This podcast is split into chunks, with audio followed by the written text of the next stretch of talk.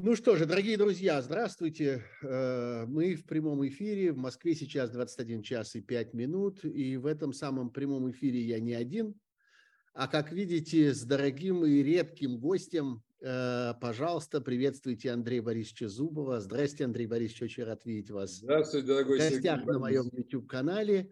Да, да, это Андрей Борисович Зубов, э, замечательный профессор, историк, хорошо вам известный. Я еще Давайте потрачу немного времени, не жалко, чтобы его как следует вам представить. Андрей Борисович э, историк, э, э, философ, политолог, но главная его специальность, он религиовед.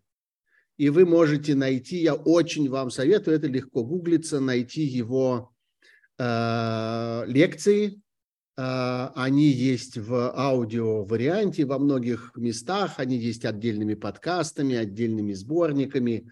А, в общем, найдете, если, если погуглите, замечательные совершенно лекции по истории разных религий. Я в свое время все это внимательнейшим образом прослушал и скажу вам, что, скажем, серия лекций по исламу произвела на меня очень большое впечатление. Выяснилось, что я крайне приблизительно и крайне смутно представлял себе особенности этой религии, но есть и буддизм, есть и зороастризм, есть э, самые удивительные э, верования и ответвления, но, конечно, много очень интересного по истории христианства, э, что сегодня нас с вами будет особенно интересовать, потому что именно это тот повод, по которому я позвал Андрея Борисовича к себе в эфир.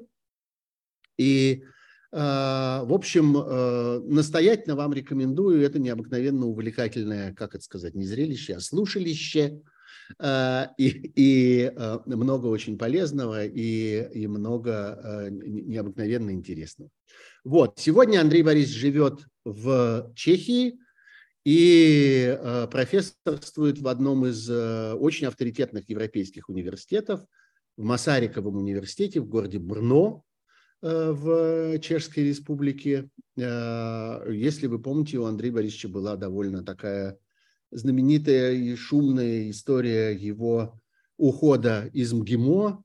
Э, тогда очень многим Андрей Борисович стал известен как человек, который открыто, храбро и по существу заговорил об агрессии России в Крыму, об аннексии Крыма, и э, немедленно как-то был удален из э, этого, так сказать, идеологического вуза, из МГИМО. Потом его увольнение признали незаконным, но потом все-таки МГИМО, так сказать, не смирилась с тем, что вот такой вольнодумец у них там внутри есть. Вот. И э, Андрей Борисович э, э, перешел, так сказать, на, на, другие, на другие занятия, э, э, за что мы ему, собственно, и благодарны. Спасибо вам большое, Андрей Борисович. А, что стало поводом для что стало поводом для сегодняшнего нашего разговора?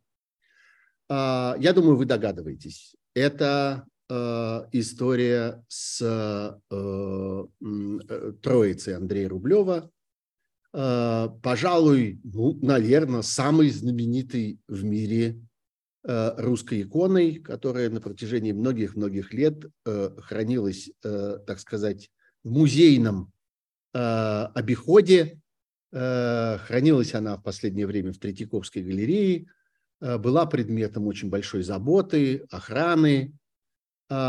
И внезапно оказалась на этой неделе в руках Московской Патриархии, Русской Православной Церкви.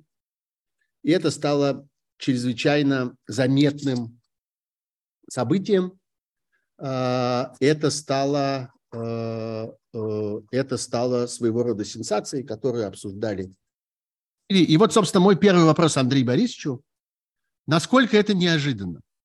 Насколько неожиданно, это странное и, э, так сказать, экстраординарное событие? Или, на ваш взгляд, это вещь э, обыкновенная, у вас есть какие-то прецеденты и так далее. Вот давайте начнем с этого. Нет, нет, это вещь совершенно необычайная, э, шокирующая абсолютно. Э, и, в общем-то, если верить, сейчас же неизвестно, кому можно верить, но если верить патриарху, то и для него это была абсолютная неожиданность. Они попросили на Троицу, а я напомню, что православной церкви Троицы празднуется э, по всему миру 4 июня, они попросили эту икону дать на пару недель для поклонения верующим. Вообще, на самом деле, конечно, этой просьбе пришлось бы, наверное, отказать или как-то ее обустроить.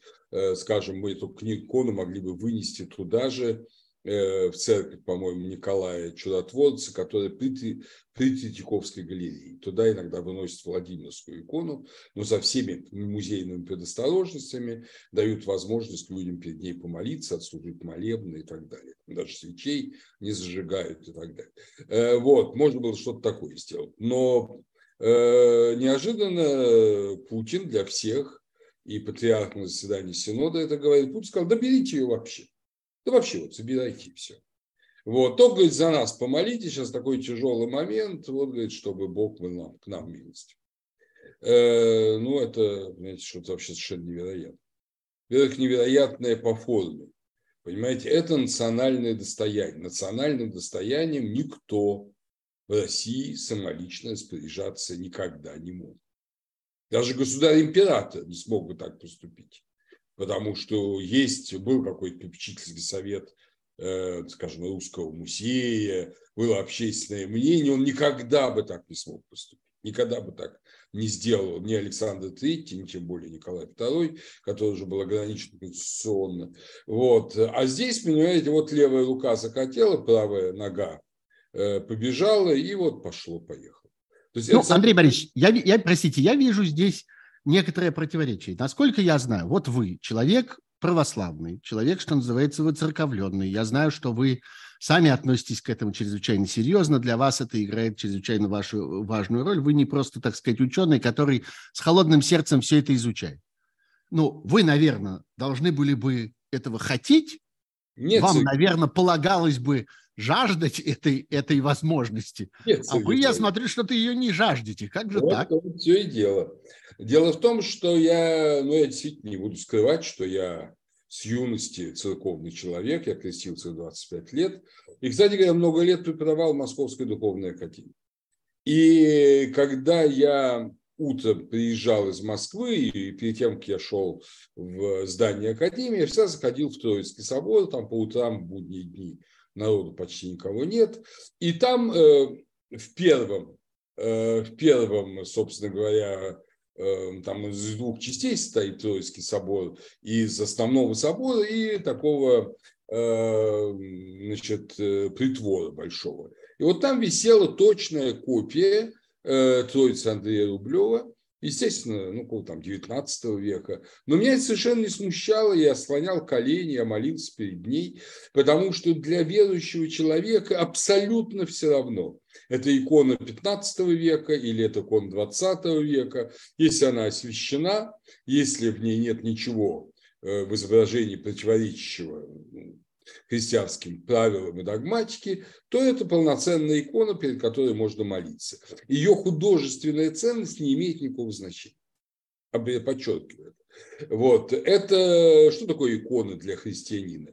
Икона – это ну, примерно то же самое, что вот фотография любимого человека для того, кто ее носит там, в своем бумажнике. Вы достаете эту фотографию, вспоминаете этого человека, вы можете даже поцеловать эту икону, если вы любите этого, эту фото, если вы любите этого человека. Но сама по себе бумага, пожелтевшая фотобумага, она не является священной для вас, не является какой-то особой вот, ценностью. Это лишь носитель памяти. Вот то же самое и иконы. Икона – это лишь э, дверь, э, которая открывается в вечность. Э, от того, э, какого времени эта дверь и как, это не важно. Главное, что открывает дверь в вечность, открывает возможность от, как говорит догматика православной церкви, э, деяния Седьмого Вселенского собора, от образа восходить к первообразу. И все. И все. Как раз Седьмой Вселенский собор очень жестко осуждает почитание вот сам икон как некого материала, их дерева, красок, а были там в Византии тоже лихие люди, которые там пытались соскоблить красочку, потом ее съесть, или там щепочку какую-то себе куда-то спрятать. Вот и говорит, все это абсолютно магизм, все это никакого отношения к почитанию икон не имеет. Э, Андрей Валерьевич, э, тем не менее, мы с вами видим э, довольно давно и постоянно, регулярно мы видим разного рода э, конфликты, назовем это так, чтобы не называть это скандалами, связанные с тем, что Русская Православная Церковь чего-то пытается заполучить. Или Русская Православная Церковь, или отдельные деятели, которые выступают от ее имени.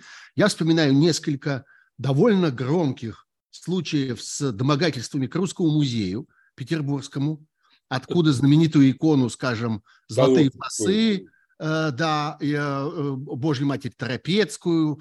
Э, я просто помню это как, как событие, как новости, как происходил конфликт по этому поводу, как у них что-то такое из них вытряхивали. Они отказывались, потом давали пресс-конференции, что нет, ни за что это не будет, мы никогда не допустим. А те говорили, нет, мы все-таки заберем. Что это? Это перетягивание каната, Сергей Борисович. Что, это простите? никакого отношения к э, церковному благочестию не имеет. Но понимаете, мы с вами хорошо знаем прошлое. Вот последний адрес – это одно из ваших важнейших дел в России. Вот, вы представляете себе отлично тот уровень репрессий, который большевики ну, собственно, э, в который большевики бросили э, общество нашей страны. И одним из, одной из форм репрессий была, была репрессия против верующих всех конфессий, не только православных, не только христиан. И в том числе была тотальная конфискация собственности. То есть забирали храмы, забирали утварь, иконы, все забирали, большей частью переплавляли на металл, камни драгоценные выковыривали, продавали все за границу, но что-то, слава тебе Господи, уцелело. Э, Все-таки были тогда хорошие музейщики, которые понимали, что единственное, что можно сделать, это сохранить в музее. И многое осело в музее.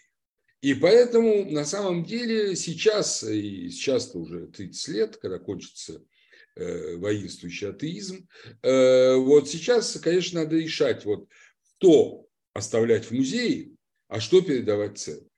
Э, в принципе, значительная часть предметов может быть передана церкви без всякого изъяна.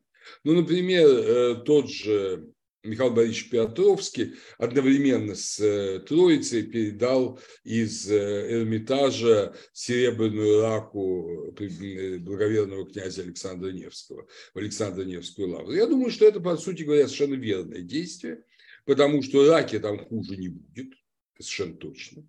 Вот, так же, как, скажем, в Троицком храме Троиц Сергиевой лавры мощи преподобного Сергия покоится в серебряной раке, которую подарил Лаврий Александр I. И там в Вензеле прямо увидели. И эта серебряная рака, слава богу, пережила все лихие времена. По-моему, никогда оттуда не изымали. Но в любом случае она ну, стоит и стоит. Ее надо просто чистить вовремя, как хорошее серебро. Если за ним ухаживать, оно, в общем, практически вечно. Э, и я думаю, что то же самое можно сказать и об этой раке. Это прямая кража государства, которая может быть компенсирована. Другое дело старинные иконы и вообще все те вещи, которые легко уязвимы. Это иконы, это, скажем, храмы с уникальной росписью старинной, которые где-то сохранились. Э, ну, скажем, в том же Новгороде, его окрестностях. Вот, вот в этих ситуациях или во Владимире там, разумеется, нужен совершенно особый режим. И если эти храмы отдавать церкви, то с целым рядом условий. Ну, скажем, не зажигать свечи, э, там, использовать только очень определенные виды для кождения ладаном, которые не оставляют смоляного налета, э, ограничивать число людей, ограничивать число богослужений, чтобы максимально сохранять влажность на температурный режим. Ну а иконы вообще имеет смысл держать такого, такого уровня и ценности иконы, держать их даже не в какой-то особой стеклянной раке э, в храме, как иногда делают во всем мире, но держать прямо в музее, ну и вот, может быть, какие-то отдельные дни э, выносить под полным контролем музейщиков э, вот в соседнюю церковь, чтобы там, э, опять же, со всеми предосторожностями, можно было все-таки в зале Третьяковской галереи особо молебна не отслужишь, отслужить молебен, чтобы люди могли помолиться. И, кстати говоря, очень такой интересный факт. Вот эту Владимирскую икону, которая, в отличие от Троицы Андрея Рублева, реально считается в христианской церкви чудотворной иконой. Троицу ведь никто не считал чудотворной иконой. Ну, это просто старинная, ценная икона, и все. Никаких преданий о чудесах от нее исходящих никогда не было. Э, вот, а у Владимирской иконы, безусловно, это такой палладиум России.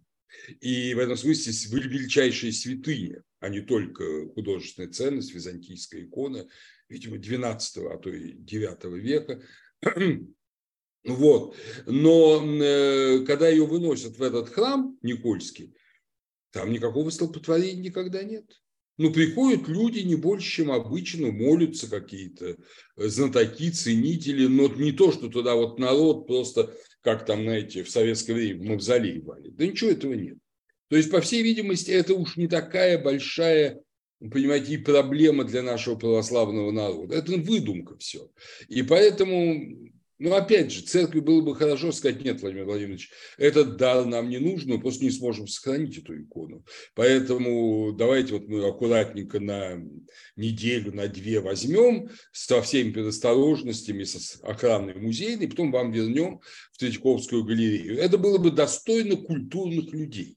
Понимаете? Но этого не будет. Но этого не Мы будет. Мы прекрасно да. понимаем, что этого не будет. Конечно. А не будет потому, в частности, не только из-за, так сказать, каких-то качеств, собственно, русской патриархии, патриарха и каких-то там, так сказать, церковных чиновников вокруг него, но и потому, что мы видим здесь, вы же сами говорите, что никто этого даже особенно не требовал, и вдруг решение Путина э, это совершить.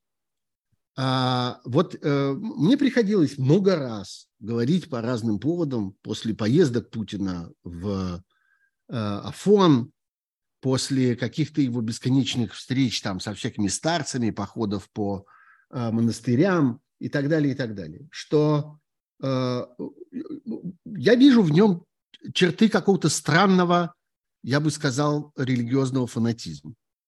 А причем такого э, неофитского, такого почти языческого. Вот вы употребили э, слово, которое я не совсем запомнил. Э, об, э, как это вот когда вы говорили о том, что кто-то там пытался что-то соскоблить с иконы или отщепить щепочку, вы ну, сказали, да. что это что? Обряда... Ну, э... это, это такие магические суеверия, разумеется. Вот. Они осуждены. Вот церковью, вот. абсолютно. Магические суеверия. Вот мне кажется, что это очень характерно для российского политического руководства сегодня.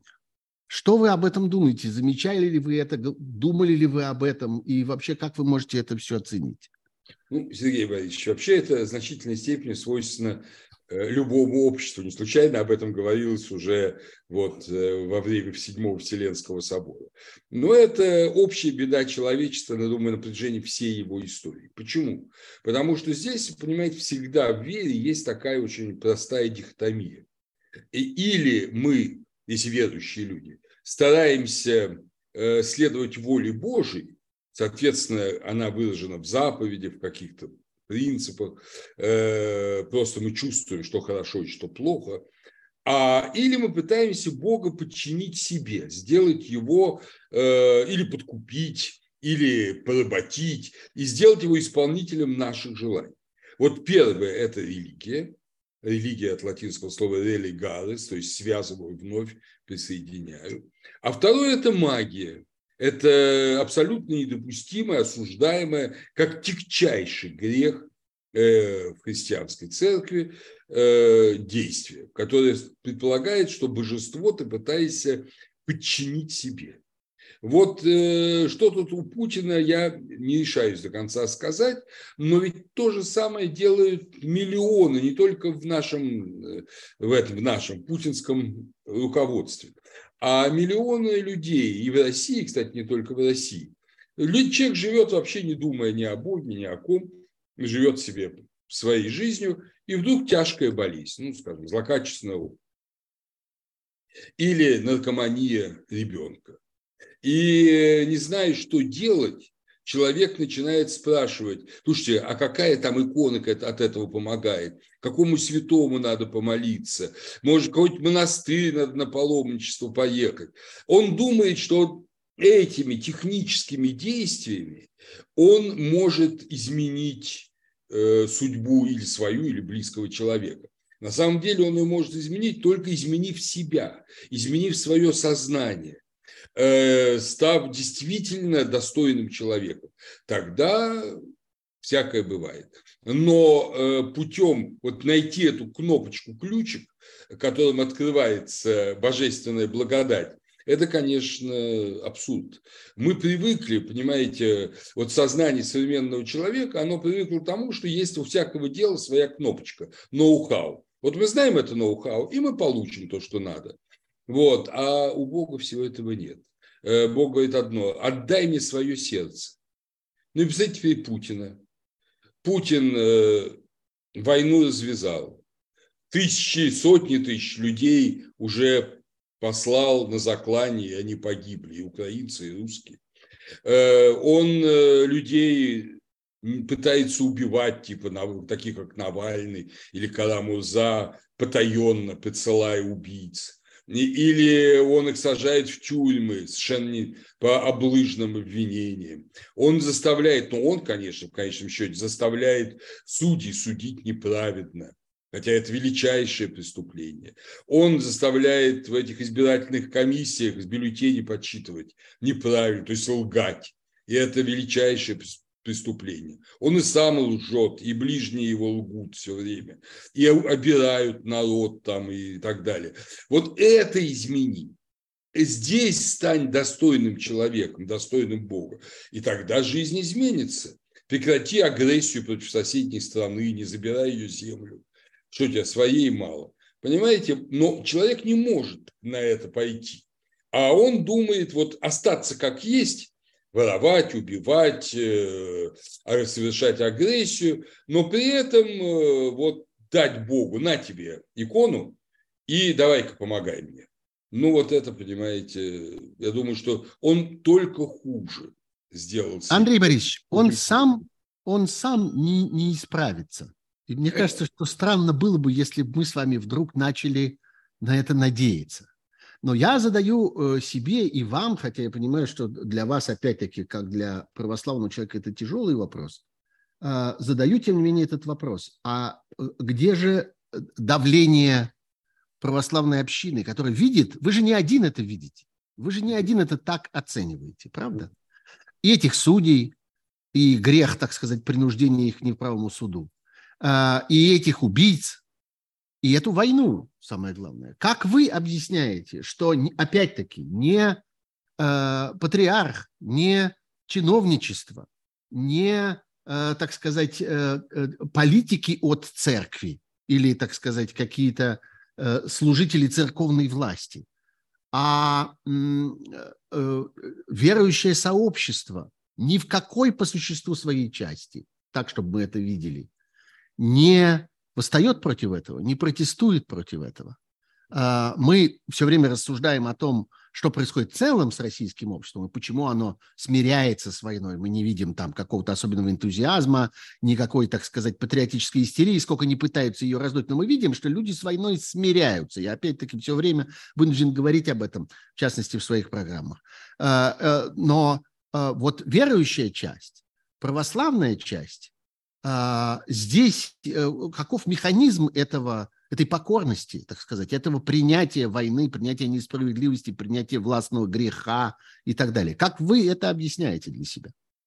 А вы знаете, здесь так же, как и в обществе, нету никакого единства. Я могу, и вы знаете, немало имен людей, которые и в церкви, и епископы, ну, например, епископ Артемий, вот только что скончавшийся э, архиепископ Гродно, э, и митрополит Иннокентий, и митрополит Виленский и Литовский, они с первых же шагов войны выступили публично с решительным осуждением.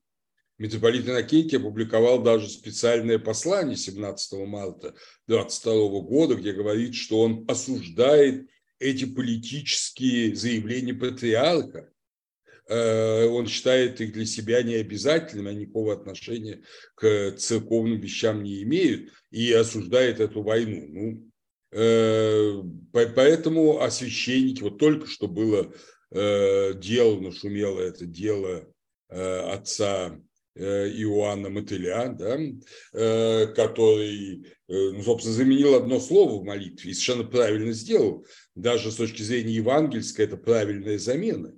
Эм, вот, что, на кстати, что он заменил? Напомните, он, пожалуйста. Он э, там в этой молитве, которую спустили из патриархии, там просят, чтобы Бог даровал нам победу. А он заменил слово победа словом мир. Даруй нам мир.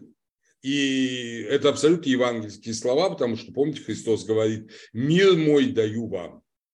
Не так, как космос, ну, мир в смысле э, мироздания дает вам, я даю вам. То есть, понимаете, мир – это именно дар Божий. А за это его патриарха изверг из сана. И не только патриарх, но его судили шесть, пять маститых священников, протоиереев московских. Э, он московский священник, отец Иван. И они все однозначно проголосовали за его изгнание, за его извержение из сана, что абсолютно возмутительно. А я знаю этих людей, не всех, но некоторых. Это люди с хорошим богословским образованием. Это люди, в общем, культурные. Многие из них даже, как говорится, по заграницам немало ездили. Чем это объясняется?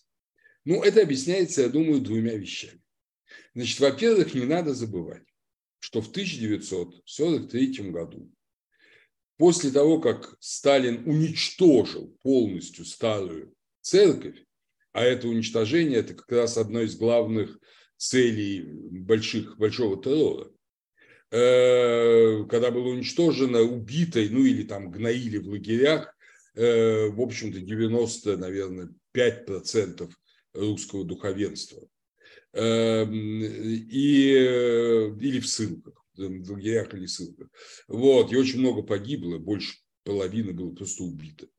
Э, после этого Сталин решил воссоздать церковь. Это произошло, как вы знаете, э, ну, там был целый ряд таких подготовительных мер, э, в том числе, например, разрешили на Пасху 1942 года впервые отменить комендантский час в Москве, ну, такие были мелочи.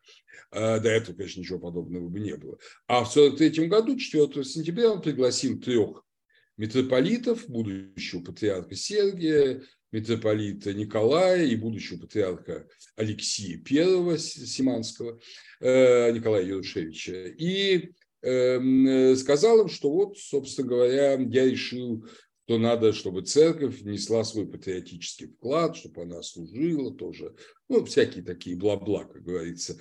И mm-hmm. после этого была создана новая церковь, сталинская церковь.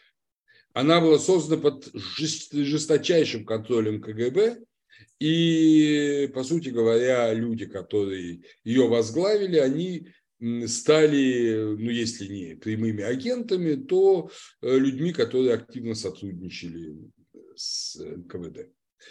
И вот эта традиция, она продолжалась до конца советской власти.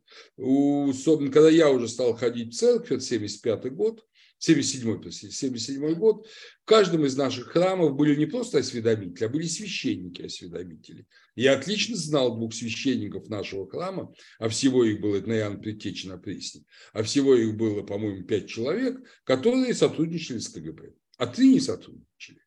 Вот. Один тогда спился с горя, а два действительно старались э, вести такую христианскую пропаганду. Вот, то есть по-всякому было.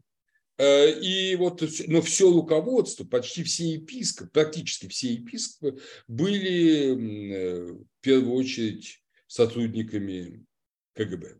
Это мы знаем. Да, и уж тем более э, заместитель заведующего отделом внешних церковных сношений митрополит Кирилл Кагундяев, который еще в советское время был заместителем руководителя начальника вот этого отдела главного, который имел контакт за границей. Туда вообще и близко не подпускали независимых от советской власти священников. Вот. Поэтому эти люди просто взяли под козырек. Пойти им сказали, они сказали, будь сделано. Там еще были проблемы с бывшим патриархом Алексеем II, который тоже был вполне как говорится, креатурой КГБ, но у него было все-таки эмигрантское прошлое, искренняя работа в, в этом РСХД, Российском студенческом христианском движении в Эстонии. И он, видимо, на, уже в глубокой старости вспомнил все это, каялся, переживал и попытался проводить самостоятельную политику. Ну, все это кончилось для него, как вы знаете, трагично. По официальной... Андрей Борисович, Андрей да. Борисович, простите, ну, мне кажется, что все-таки так же ровно, как, так сказать, Путин пытается все свои вины и все свои преступления свалить на э, своих предшественников, вот страшные 90-е, вот а. разграбили, ужасно. Ровно так же, мне кажется, мы не можем продолжать объяснять то, что происходит в Русской Православной Церкви сегодня. И главное, то, что происходит не только среди, так сказать, клира, среди служителей этого учреждения, но и прежде всего, что происходит в широкой, так сказать, массе верующих, которые покорно принимают эту войну. Мы не можем это объяснить э, событиями сталинского времени. Это новые поколения, это люди, которые выросли в других обстоятельствах. Я понимаю. Э, они отвечают за себя сами. Нет, нет ну, это, это верно. Но я, во-первых, объясняю, почему руководство церкви, которые вот мои ровесники все, и даже постарше меня, Почему они все а, отсалютовали Путину? Ну, потому что они привыкли работать с КГБ. Это их просто обязанность. Э, и они другими не стали. Те немногие, как тот же владыка Артемий Гродинский, который пришел мальчиком в церковь э, юношей в, 90, в конце 80-х годов, полной веры и желания служить Христу, он и стал противником всех этих вещей и в итоге был выгнан за штаб. Понимаете? Вот. Эм, а теперь о священниках. Как и во всем русском обществе, есть люди среди священства, абсолютно обезумевшие на этой войне. И проповедующие вещи, которые, ну, за которые вот действительно надо будет, наверное, извергать из сана. А, ну, есть и другие, которые, ну, пусть не смело, как отец Иоанн, э, вот, решившийся Коваль, менять слова молитвы, но все же пытающиеся противостоять этому. Я знаю много таких священников. Некоторые из них идут на довольно большие компромиссы, просто чтобы не развалить общину. Они понимают, что если он заявит, его снимут тут же, эти все КГБшные митрополиты, а на его место назначат какого-нибудь дуболома, который, в общем, все погубит за один день. Поэтому, чтобы этого не произошло, некоторые хорошие священники, я не хочу называть их имена, ну, именно чтобы не ставить их под удар, э, но они есть. И они есть и в моем поколении, есть среди молодых 35-40-летних э, священников, их немало. А те, кто находится за границей, смело заявляют об этом. Вот, например, я недавно был э, в Бонне, там, и э, зашел конечно, в местную православную церковь, там такой отец Евгений из русских немцев служит.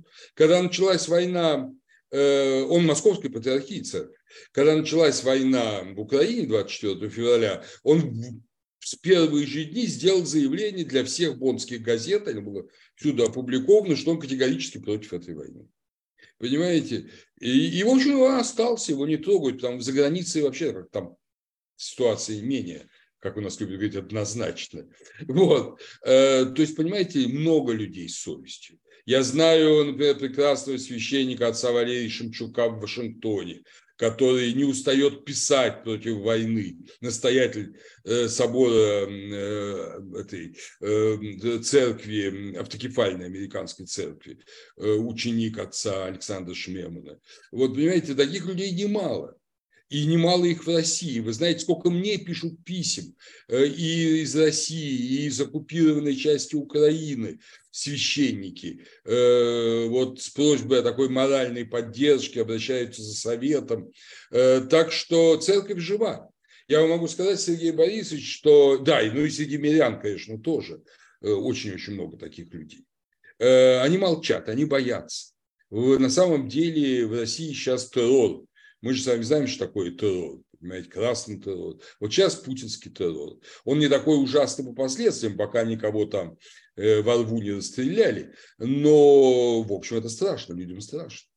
И... Андрей Валерьевич, простой да. вопрос, простой да. и грубый, простите уж меня за него. Нет ли у вас ощущения, что э, Путин и его окружение этой историей с э, Троицей и вообще всем своим вот этим заигрыванием с э, православием. Мы видим, как они ведут себя на праздники, как они, так сказать, э, прилежно это все отбывают.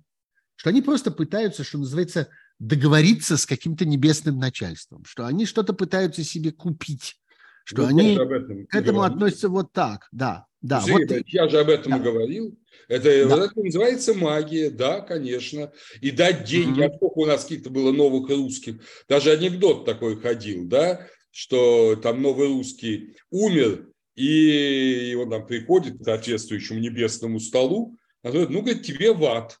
Как, говорит, в ад? Да я, говорит, на храм миллион дал, да я там священникам машины покупал. Э, ну, говорит, э, вот, говорит, можешь налом все взять назад, но тебе все-таки в ад. Вот, понимаете? Ну э, а деньги мы вам вернем, да. Деньги мы вам вернем, да. А так, да. Понимаете, потому что это, опять же, это вот может вы знаете, Сергей Борисович, я на самом деле ведь не исключаю и другую версию. Я не хочу быть таким, знаете, лохом, который вот доверяет тому, что они делают. Я не исключаю того, что эту икону просто хотят похитить. Э, ее передали э, Русской Православной Церкви из храма ну, при соответствующих договоренностях вынести икону и заменить хорошей копией, а их, э, вы знаете, и в Греции, и в Ватикане полно хороших копий, и мы тоже умеем их делать, ничего там сложного нет. Такие шелкографии и так далее. Заменить хорошую копию ничего не стоит. А подлинник бесценный, или будет кто-то хранить в своей частной коллекции, догадайтесь, кто с трех раз. И, или просто продадут за границу, потому что денег в стране не хватает, как Сталин там продавал Э, знаете, Рубенса и Тициана, так вот будут продавать и Рублева. То есть, может быть, и то, и то. Э, но в любом случае я не исключаю вариант просто подготовки к похищению иконы. Этот вариант возможен. Не все сводится к э, путинской магизму. А может быть, даже он не столько магист, сколько просто такой вот бандит который пытается, ну, как можно больше всего присвоить, тем более он понимает, вы знаете, как многие нацистские преступники, когда они понимали, что уже песенка Рейха спета, а надо что-то где-то на черный день припасти, пытались как раз вывозить и прятать художественные ценности. Это же была распространенная вещь. Вот, но кое-что мы до сих пор найти не можем. Вот, и немцы не могут найти вывезенные из музеев в то время. Вот, поэтому э, я не исключаю этого варианта. То есть симптом, если угодно, умирания Третьего Рейха. Естественно, патриарх тогда в доле с э, Путиным. А, Андрей Борисович, спасибо вам большое. Я думаю, что мы прошли с вами по всему этому кругу. Давайте считать, что это ваш, собственно, может быть, э, э, первый, но точно не последний визит ко мне, э, ко мне в гости. Я буду очень рад вас здесь, здесь принимать. Я думаю, что нам с вами еще предстоит не раз возвращаться к этой теме, к роли церкви, к роли и церкви как, так сказать, института, учреждения, корпорации, и к роли церкви как духовного явления, народного явления предстоит возвращаться, потому что война – такое явление, которое так сказать, эм, э, втягивает в себя любые формы жизни. И это, несомненно, несомненно тоже. Спасибо вам большое. Спасибо. Э, надеюсь, увидимся. Надеюсь, увидимся не только, не только виртуально. Удачной вам работы в университете, хороших вам студентов, новых текстов. И ждем обязательно ваших новых лекций об истории религии, что нам всем чрезвычайно важно, интересно.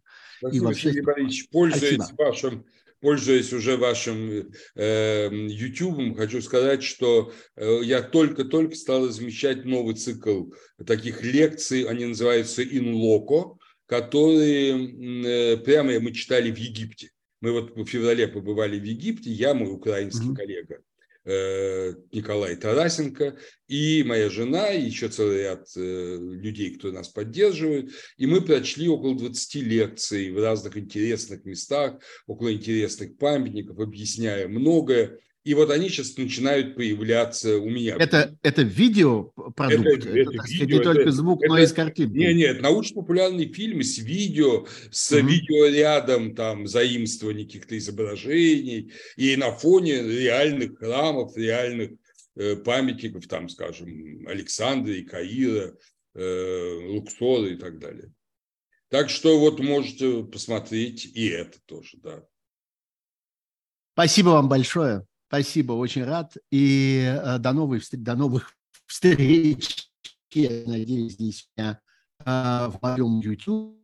А, а я, а, а я приглашу э, моего нового гостя.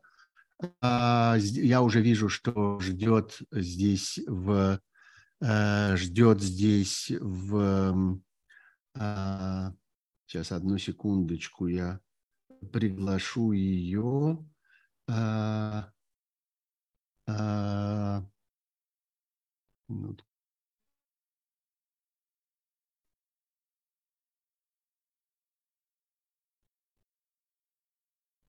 Так, вот еще один, еще один наш гость.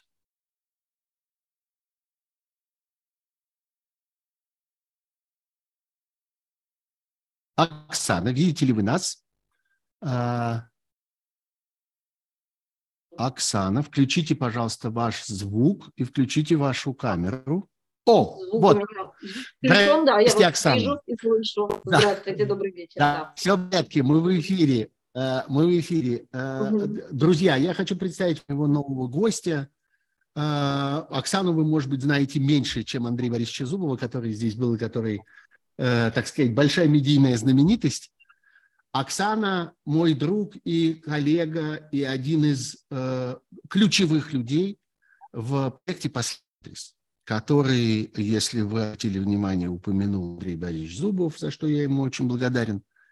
И я получаю в последнее время очень много э, просьб э, и э, таких, э, ну, прямо настоятельных требований поговорить об этом проекте прямом эфире тоже. А, я думаю, что э, среди вас, наверное, есть кто не знает, что это проект «Последний адрес». Это э, такой мемориальный э, гражданский проект, гражданская инициатива, такой, я бы сказал, распределенный народный памятник, мемориал жертвам политических репрессий в истории Советского Союза и России, который состоит из маленьких табличек, которые мы помещаем на фасадах домов, где жили жертвами э, политических. Сегодня в России полторы тысячи таких таблиц, 60 городов, где они есть, и э, совсем работает этот и в Украине, и в Грузии, и в Чехии, в Германии, в даже э, Франции – но, конечно, больше всего нас интересует судьба этого проекта в России. Вот Оксана а, один из тех людей, руками, так сказать, ногами и головой, которых жив этот проект. И Оксана один из тех людей, кто выполняет сложнейшую часть работы. Прежде всего речь идет о потому что, а, потому что сложнейшая часть этой работы заключается в том, что тогда, когда а, мы а, собрали весь необходимый материал для того, чтобы установить очередной такой э, памятный знак, мы должны получить разрешение конкретного дома от людей, которые в этом доме, потому что не бывает ничейного фасада. Он всегда кому-нибудь принадлежит. Это если жилой дом, жильцы, если это там учреждение, то это э, владельцы офиса или, я не знаю, владельцы магазина, кто угодно это может быть. И вот именно Оксана тот человек, Оксана Матиевская, тот человек, который ведет эти переговоры, э, что э, ключевая, центральная часть этого проекта. А, я давно уже Э, отсутствую в России. И я думаю, что мои э, слушатели, зрители, читатели моих всяких социальных сетей Знаю, что э, уехал из России еще в начале 21 года, то есть уже два года фактически я не в России. И, э, собственно, главное, зачем я позвал Оксану Матиевскую, я хочу попросить вас рассказать, как, на ваш взгляд, проект живет в России сегодня. Вы это чувствуете тобою, так сказать, э, руками, на ощупь, находясь внутри. На ваш взгляд, что изменилось за эти два года? Э, как развивается проект, с какими проблемами он столкнулся? Пожалуйста, расскажите, э, какое ваше ощущение, как вы для себя это определяете? Ну, главное, наверное, в том, что мы продолжаем работать. Мы продолжаем работать и э, продолжаем вести переговоры, получать заявки, поток заявок не иссякает, э, проводим церемонии установки. Ну, собственно говоря, вся та работа, которая, которая началась 10 лет назад, она продолжается, и продолжается она не только в Москве, она продолжается и в Санкт-Петербурге, она и продолжается в других регионах, а, и оттуда тоже поступают заявки, и там тоже обнаруживаются все новые и новые волонтеры, люди, которые а, хотели бы нам помочь, и об этом, с этим к нам обращаются. А, ну, естественно, то, что происходит в стране, не могло не отразиться на работе низовой гражданской инициативы. В ситуации, когда любая гражданская инициатива воспринимается враждебно, то а, мы на себе это тоже ощущаем. Но ощущаем мы прежде всего а, ощущаем мы прежде всего неготовность людей идти на открытые разговоры. Потому что а, вот прийти к людям с инициативой, с просьбой договориться о том, чтобы установить табличку последнего адреса на их фасаде, а, для этого нужно а, найти того, кто готов вообще об этом поговорить, выслушать, принять решение, поговорить со своими соседями, вынести это в чат. Для этого нужно, чтобы в принципе человек был готов э, откровенно говорить с незнакомыми людьми, а, в ситуации, когда а, люди напряжены и очень напуганы, и очень боятся звонка в дверь неожиданного, и предпочитают вообще не открывать, и предпочитают не разговаривать с незнакомцами, конечно, это сделать сложно.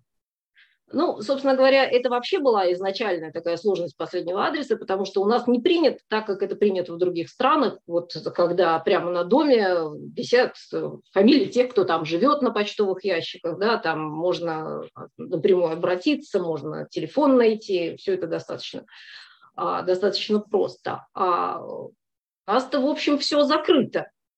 А, подъезды закрыты на кодовый замок, а зачастую стоит забор, а зачастую там сидит охранник, а он никого не пускает, а на вопросы, кто здесь живет и кто здесь старший, он отвечает очень настороженно, а вы кто, а вам зачем, и, и вообще шли бы отсюда. Но это было всегда, сейчас вот это, эти настроения, они, конечно, обострились и усилились. И поэтому приходится преодолевать вот эту вот стену.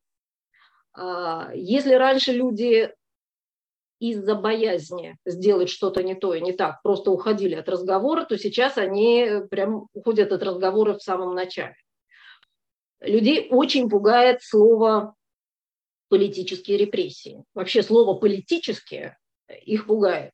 Им начинает казаться, что э, это как-то как сильно проецируется на наше уже сегодняшнее, э, на сегодняшнее время, как-то с этим завязано, и поэтому может быть опасно. А, люди боятся оставлять э, какие-то письменные следы, подпись под разрешением. А, ну, мало ли, потому что она потом всплывет.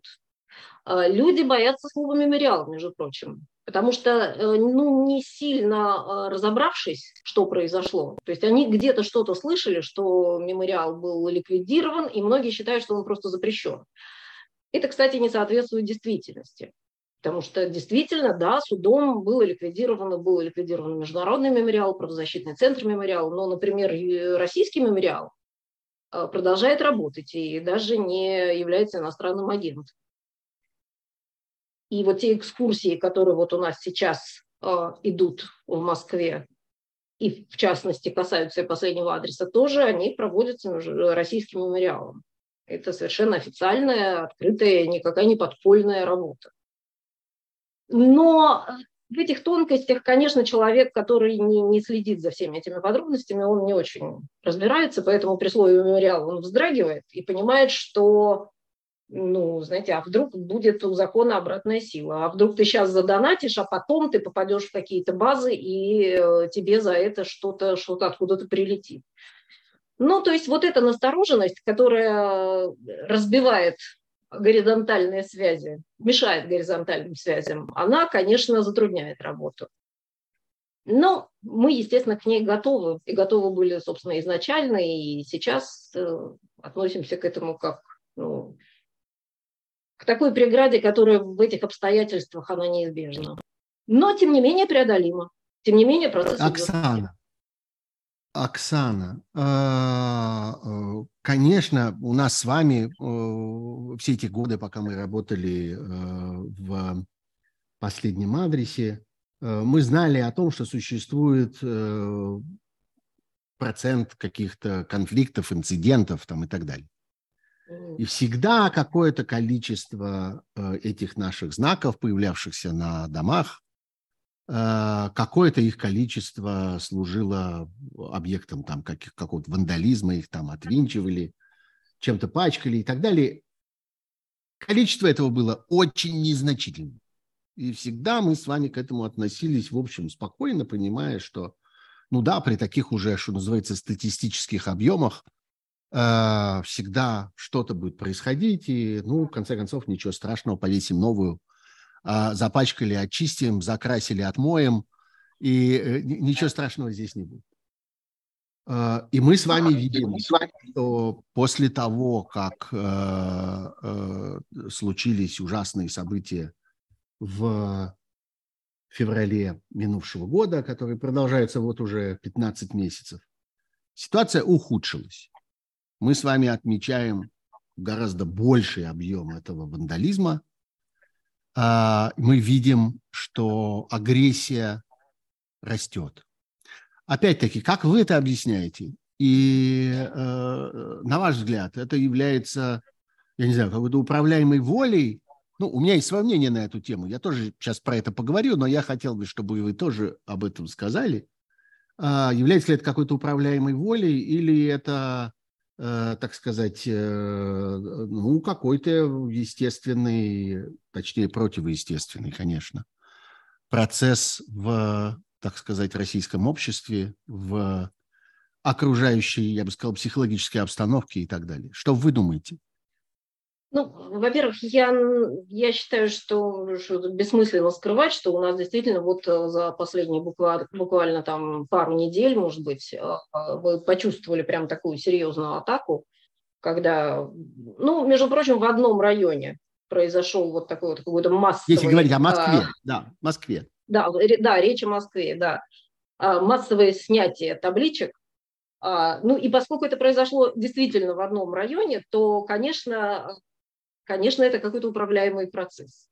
Конечно, в общем, мы там э, имеем некоторое представление о том, что за люди хозяйничают в этом районе и почему они взялись а, это делать. Ну, это, собственно, те же люди, которые, которые в свое время боролись с табличкой памяти Бориса Немцова. На его а, доме, а, да. да, на его доме. Да, да, и там же висела, на этом же доме висела табличка последнего адреса, который сейчас нет, и рядом писательский дом, которым нам с трудом в Лаврушинском переулке э, удалось договориться, и вот сейчас там тоже табличек нет. Ну и да, и в общем вот весь этот район Замоскворечья, он как-то как очень сильно пострадал, и да, я думаю, что это, это какое-то такое э, э, намеренное, централизованное, то есть это не просто настроение, знаете, вот все хулиганы вдруг э, как-то возбудились и пошли, пошли срывать эти таблички, нет, это, конечно, действие целенаправленное, а, от кого-то исходящее. Я так думаю, что э, люди проверяют реакцию, насколько вообще остались хоть какие-то э, очаги, я не знаю, гражданского общества или того, что от, них, от него осталось, и, и что, что, что произойдет дальше. Вот. Ну, знаете, там забавно еще какая деталь. Ведь эти таблички, они оставляют следы. Табличка, угу. которая провисела несколько лет, она э, после того, как ее снимают, ну, во-первых, там краска на фасаде выгорела, а под ней нет, или наоборот, э, ремонт был фасада, и там другая краска, пыль как-то вот по периметру распределилась, и это окошечко тоже выделило, и поэтому в общем, эти бельма, они выглядят зловеще. Понимаете, вот если на табличке написано «здесь жил такой-то человек» или «здесь был дом, где жил», то теперь вот эта вот э, зияющая такая вот пустота говорит э, о том, что здесь была табличка, там видно во многих местах прямо контур. И люди, которые их срывают, они же не будут там делать ремонт и закрашивать стену. Поэтому э, вот э, сорвать-то у них хватает мозгов, а дальше вот что с этим совсем делать не очень понятно. Вот это очень важно. А, мне кажется, что э, это какое-то зримое воплощение одного очень важного явления, я бы сказал. Оно заключается в том, что табличку можно отвинтить, а, ну или, не знаю, как-нибудь оторвать, отколупнуть, там, я не знаю, чем-нибудь дернуть, чем-нибудь выковырить, а э, засунуть обратно память уже нельзя. Дело в том, что, ну, это я говорю не Оксане, а я говорю это моим зрителям, которые, может быть, э, и не знают этого или как-то не вполне отдавали себе в этом отчет.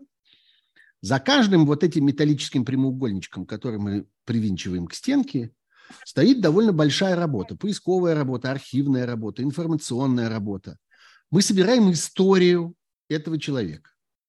Мы придаем этой истории место. Как бы появляется некоторая географическая точка, которая принадлежит этой истории, этому имени, этой жизни, этому человеку. И появляется текст. Вот мы э, э, развесили по стране полторы тысячи этих табличек, уже больше, наверное, и написали полторы тысячи этих текстов и собрали полторы тысячи этих историй их невозможно отвинтить истории. То, что вспомнено, то, что осознанно, то, что осмысленно, э, невозможно засунуть обратно, в, засунуть в забвение, в небытие, в неразобранный архив. Этот архив уже разобран, эти документы уже найдены, это соответствие уже установлено, эта история уже рассказана. Вот это чрезвычайно важно, мне кажется, и это мне кажется, важно знать тем, кто огорчается этому. Мы получаем там время от времени такие обескураженные сообщения. Как же так? А вот у нас тут было, висело, мы уже привыкли. Или даже люди, которые сами принимали в этом участие и так далее, говорят, что же теперь? Как, как так получилось? Вот так получилось. Вот случилось такое время, когда это, вот этот акт, это отвинчивание, отковыривание и, я не знаю, отрывание стало возможным но оно не отменило той работы памяти, которая уже сделана. И вот я бы хотел этим людям это сказать сейчас. И мне кажется, что если вы слышите меня сейчас и вам предстоит это рассказывать кому-нибудь другому, пожалуйста, расскажите ему это тоже. Объясните это тоже. И вообще весь этот проект, он построен на том, что люди узнают о нем, и люди что-то говорят другим. Это вообще самое главное, что есть. Я прекрасно понимаю, что не все те, кому, в принципе, этот проект и эта работа, и сама эта идея памяти и ценности человеческой жизни могла бы быть интересна, не все эти люди сейчас смотрят этот эфир или посмотрят его завтра. Но они, может быть, выслушают вас, и они, может быть, э, будут э, э, поймут что-то от вас и благодаря вам в разговоре с вами. Вот это самое главное, потому что вокруг этого проекта это идея его, собственно, этой акции, собрать вокруг этого людей и помочь им начать говорить об этом. Вот что я хочу вам сказать, и что мы, так сказать, вместе, вместе с Оксаной, мне кажется, что, Оксана, вы согласны со мной. Что вы думаете про эту идею? Ну, да, вот я бы да-да, я согласна, конечно, и я бы здесь дополнила, может быть, я сказала бы, что вот эта церемония, которую мы проводим, это тоже неотменяемое событие, потому что на эту церемонию иногда э, собираются родственники, которые там очень долго не виделись и вообще близко не общаются из разных каких-то веток э, одной семьи. Вот это повод э, собраться. А, некоторые говорят о том, что день установки таблички они потом будут отмечать в своей семье тоже как э, вот очень важный для семьи день. И понимаете, это событие, оно уже состоялось, да, то есть даже мы сейчас, в общем, так, внутри, внутри нас, последнего адреса, наверное, готовы даже к тому, что э, мы готовы проводить и просто символически, да, если табличка провисит один день, и, ну, ну и ничего страшного, это все равно состоялось, то есть была проведена работа, действительно написана статья, установлен знак, уж какая у него будет судьба вот сейчас, мы не знаем, мы так и объясняем. У самой железки, какая это... судьба будет у этой железки? Да, это да совершенно вопрос. верно, судьба а железки, какая судьба будет у этой вопрос. памяти? Другой вопрос. Вот, да, да, потому что для памяти достаточно, э, ну, иногда впечатление, да, которое человек переживает, оно сильнее, чем какой-то материальный носитель. Ну, а мы уже, в общем, видели, как меняются времена, и совершенно, ну, я абсолютно точно убеждена, что все это вернется, разумеется, на место, и, и появится то, чего мы не успели сделать еще сейчас, и... потому что это востребовано. Потому что Есть вот сейчас, какие... общаясь с людьми на улице, я как бы это Вот вы сказали, вы сказали, Оксана, об одном дне, который там для какой-то семьи или для круга людей, для которых важно это имя – а разные, кстати, бывали ситуации. Э, я вспоминаю там огромные э, сообщества людей, которые собирались тогда, когда мы устанавливали такой памятный знак с именем, скажем, какого-нибудь учителя, какого-нибудь профессора, э, основателя какой-нибудь научной школы. Собирались люди, которые в этом смысле считают себя его семьей. А, а, потому что это его ученики или потому что это люди, которые понимают его там научное, духовное, литературное и так далее, наследие и так далее. Так вот, помимо этого дня, а, конечно, важнейшая вещь – это место. Это вот географическая точка. И довольно часто мы понимаем, и люди, которые участвуют вот в этой работе, понимают, что это место, которое мы отмечаем этим знаком, это единственное место, где осталось имя этого человека. И тогда, когда нам говорят, вот я думаю, что Оксане много раз приходилось слышать этот контраргумент от тех, кто, скажем, там не хочет по тем или иным причинам эту табличку видеть на своем доме. Они нам говорят, идите на кладбище. У нас здесь жилой дом, мы здесь живем, у нас тут как-то весело, а вы какую-то мрачную, грустную вещь нам тут пытаетесь повесить, которое место на кладбище. Вот идите на кладбище и там повесьте. Вопрос, на какое кладбище? У этих людей нет никакого кладбища. У огромного большинства тех, о ком идет речь, нет такого места, куда можно прийти для того, чтобы их вспомнить. И этот дом, и этот адрес, и это место на стенке, где висит эта маленькая железная такая штучка размером с почтовую открытку, это единственное место, где написано это имя. В огромном большинстве случаев, с которыми мы имеем дело. Вот это тоже важно понимать. И тем, кто бережет это, и тем, кто нападает на это, и тем, кто удивляется этому. Э, мне кажется, что это тоже какая-то серьезная содержательная вещь. Э, и последнее, может быть, Оксана. А что мы можем сказать людям, которые, на глазах которых это происходит. Ну, мы прекрасно понимаем, что э, для тех, кто осуществляет эти, этот вандализм, на них, так сказать, работает только грубая физическая сила, а драться мы с ними не пойдем.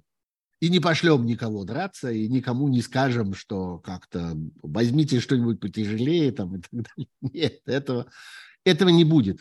Но что мы можем сказать этим людям? Э, как они могут и могут ли они здесь что-то поделать, на ваш взгляд, как-то в этом поучаствовать, как-то сопротивляться, как-то... Э, вообще, что такое нормальное, правильное поведение человека, который становится, э, становится свидетелем этих событий? А вы знаете, я вам прямо на примере могу ответить, на примере немножко таком другом. Вот когда мне э, в паре домов у меня случалась история, когда я приходила, обращалась к старшему, и старший был ну, достаточно индифферентен, он говорил, что... Старший, ну, в смысле, старший по дому, да? У нас в каждом да, доме есть какой-то чувак, да, да, да, который да, собирает да, деньги, старший... когда прохудилась крыша, да? Вот мы его условно Совершенно, называем старшим да. по дому. Всегда есть какой-то активист. Нет, бывают вполне себе избранные председатели да, совета да, бывает дома или председатели лицо, да, бывает ТСЖ, ТСЖ, там, все. Да, а там а иногда не бывает. Очень, да. очень широкий диапазон, да. а, старших. И э, человек, который относился очень индифферентно, говоря, что, ну, боже мой, ну кому это сейчас нужно, я уж не знаю, что мне скажут соседи, ну ладно, ну повесьте вы свои объявления, ну посмотрим там, чего будет. А после этого он вдруг наблюдал в своем доме каких-то поднявших голову э, противников. И это его мобилизовало. И человек говорил, э, нет, если так, то для меня это становится вопросом принципиальным. Раз так, то тогда давайте мы, я все-таки опрошу всех, и я, и я соберу большинство, и, и нет. И вот, вот, знаете, вот, вот таким настроением я не хочу. Это людей мобилизует. И я действительно видела не раз такую историю, что сначала какая-то такая очень вялая реакция поначалу, она вдруг э, обострялась в ответ на, вот, э, на, на сопротивление. Да? Э, ну, то же самое я бы сказала и сейчас, потому что помочь, в принципе, может любой человек. Ну, понятно, что можно подать заявку. Почему-то не все знают, что любой человек может подать заявку на сайт. Совершенно не надо быть родственником, да. Это можно кому угодно. Коллеге, земляку, однофамильцу. Жителю этого по любому дома. признаку.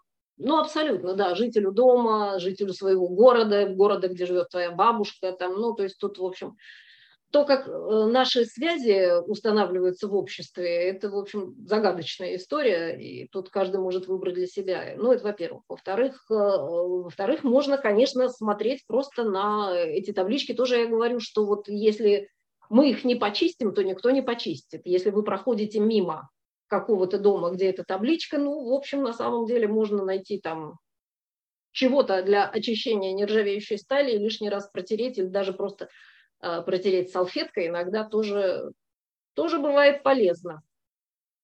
А, положить цветы где-нибудь рядом, поставить свечку. Просто обращать внимание. Обращать внимание, если она исчезла в доме.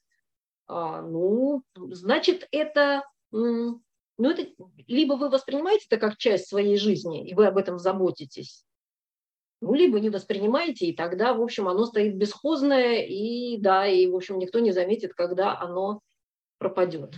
Вот, поэтому... Э, я вот. читаю, Оксана, я читаю, вот э, вы не видите его, а я вижу чат, который здесь а, у нас нет, в, в, в прямом эфире. Ну да-да-да, он, он здесь только у меня, поэтому я его прочту. А, и один из наших э, зрителей сейчас, который подписывается Иванов со множеством Ф на конце, пишет нам, сделайте приложение для телефонов так, чтобы в дополнительной реальности через камеру онлайн можно было видеть информацию на домах как вариант, пишет он.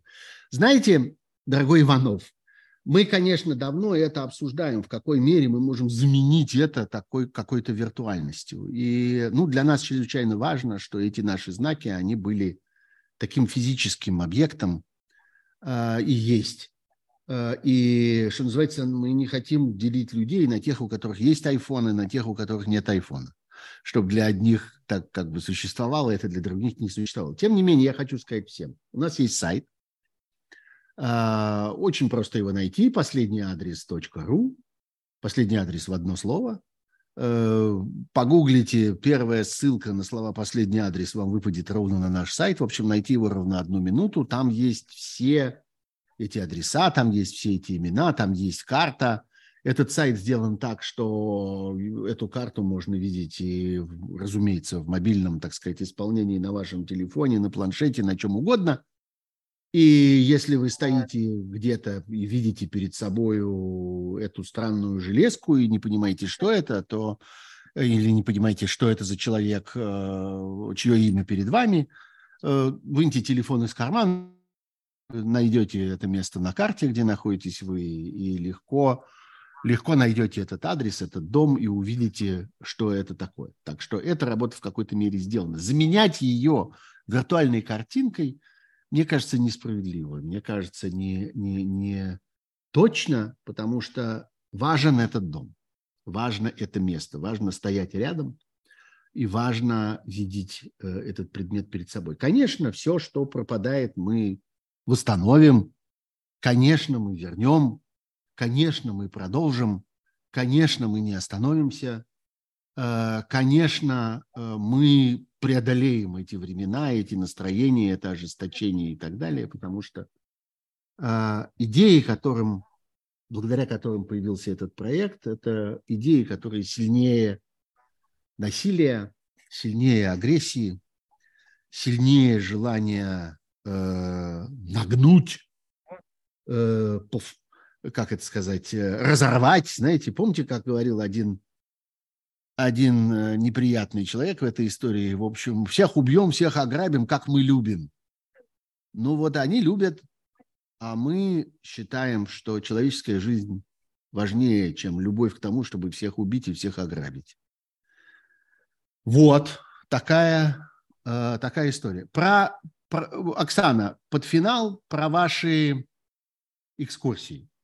Расскажите, пожалуйста, mm-hmm. это ваше, ваше изобретение чрезвычайно важная вещь, которой я ужасно рад.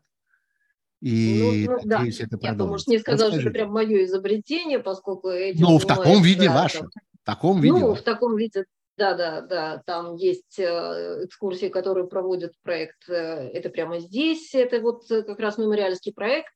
И а я к нему присоединилась вот с января этого года и провожу экскурсии по последним адресам в разных районах.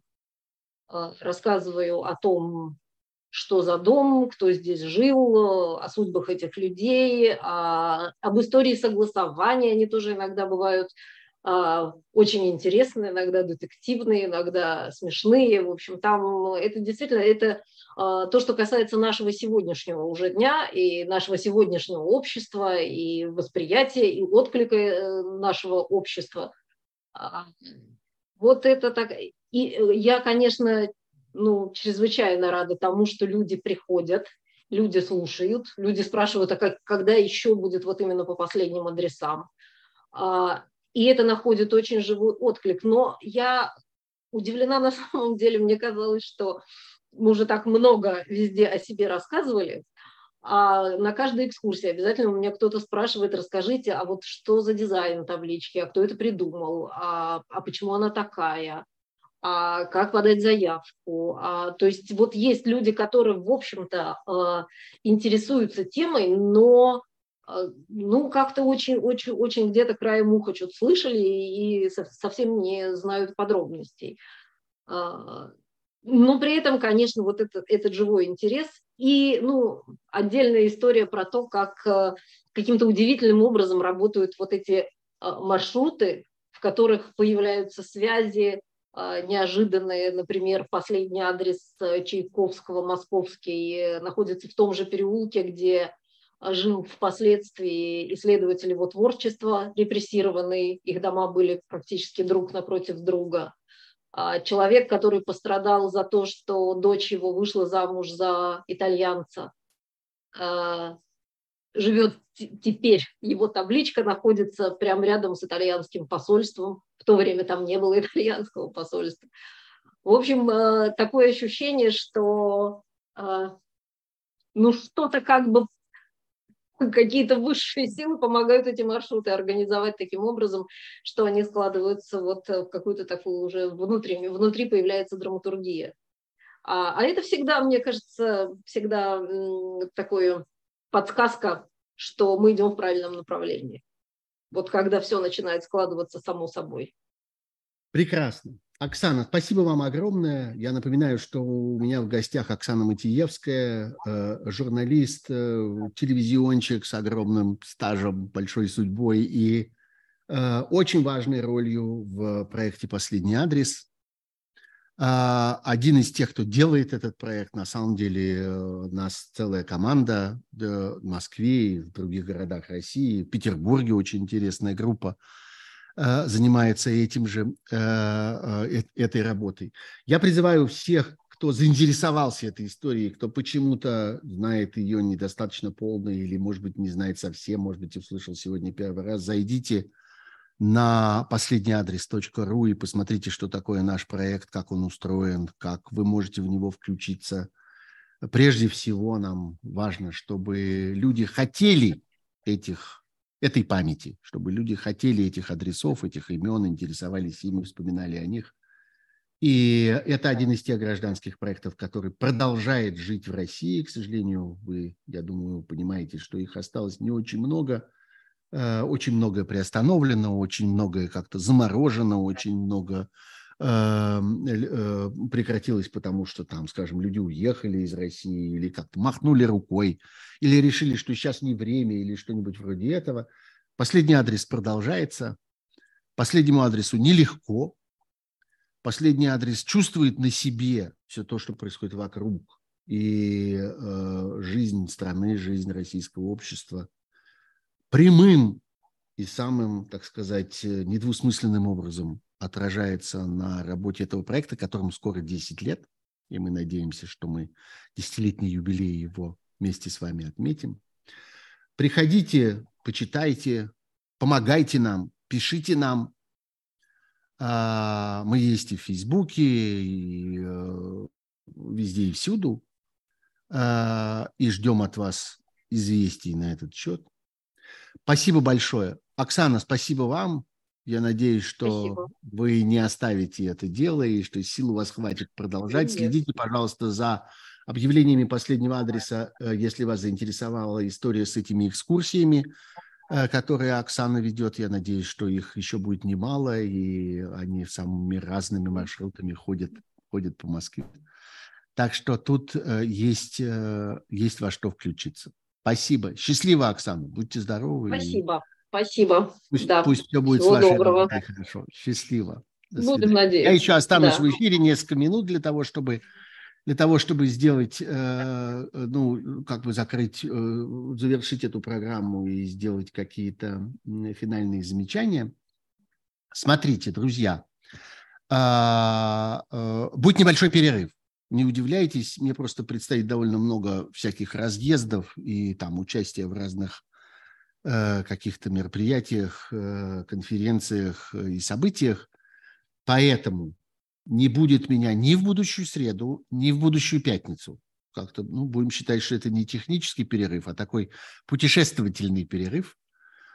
Э, так совпадает, что как раз и в среду, и в пятницу мне предстоят всякие переезды, перелеты. В общем, никак, никак это не, не, не согласуешь с нашим обычным временем. А в записи, вы знаете, я не очень хочу. Мне кажется, что я отстану от событий и так далее. Ну вот, э, немножко необычная сегодня программа, такого, я бы сказал, какого-то философского содержания. Но я думаю, иногда надо делать и такое. Я думаю, что последние новости вам есть откуда узнать, а иногда можно себе позволить какое-то время вот по, э, поразмышлять вслух в эфире. Вот что я и попытался сегодня сделать для того, чтобы внести какое-то дополнительное разнообразие в наши с вами разговоры. Э, я не надоедал вам сегодня э, рассказами про то, как полезно ставить лайки, и, может быть, поэтому их совсем немного. Пожалуйста, тем не менее, все-таки их поставьте.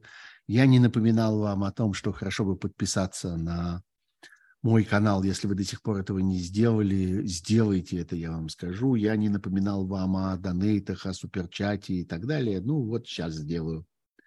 А, я очень рад, что вы были с нами э, эти почти уже полтора часа. А, спасибо вам. И все равно до скорой встречи, хоть не на следующей неделе. Ну, время пролетит быстро, и мы с вами снова увидимся и снова обсудим в прямых эфирах «Сути событий» здесь, в моем YouTube-канале «События недели». И, кстати, я жду от вас предложений относительно гостей. Вы видите, я время от времени гостей зову и буду звать дальше. У меня есть телеграм-канал, он называется «Пархум Бюро». Приходите туда и в комментариях к телеграм-каналу оставляйте, пожалуйста, ваши предложения, кого бы вы хотели здесь видеть кто, по-вашему, интересный собеседник и с кем есть смысл поговорить о текущих событиях или вот так пофилософствовать, как мы это сделали сегодня. Спасибо вам большое. Будьте здоровы. Всего хорошего. Меня зовут Сергей Пархоменко. Это была программа «Суть событий». Счастливо.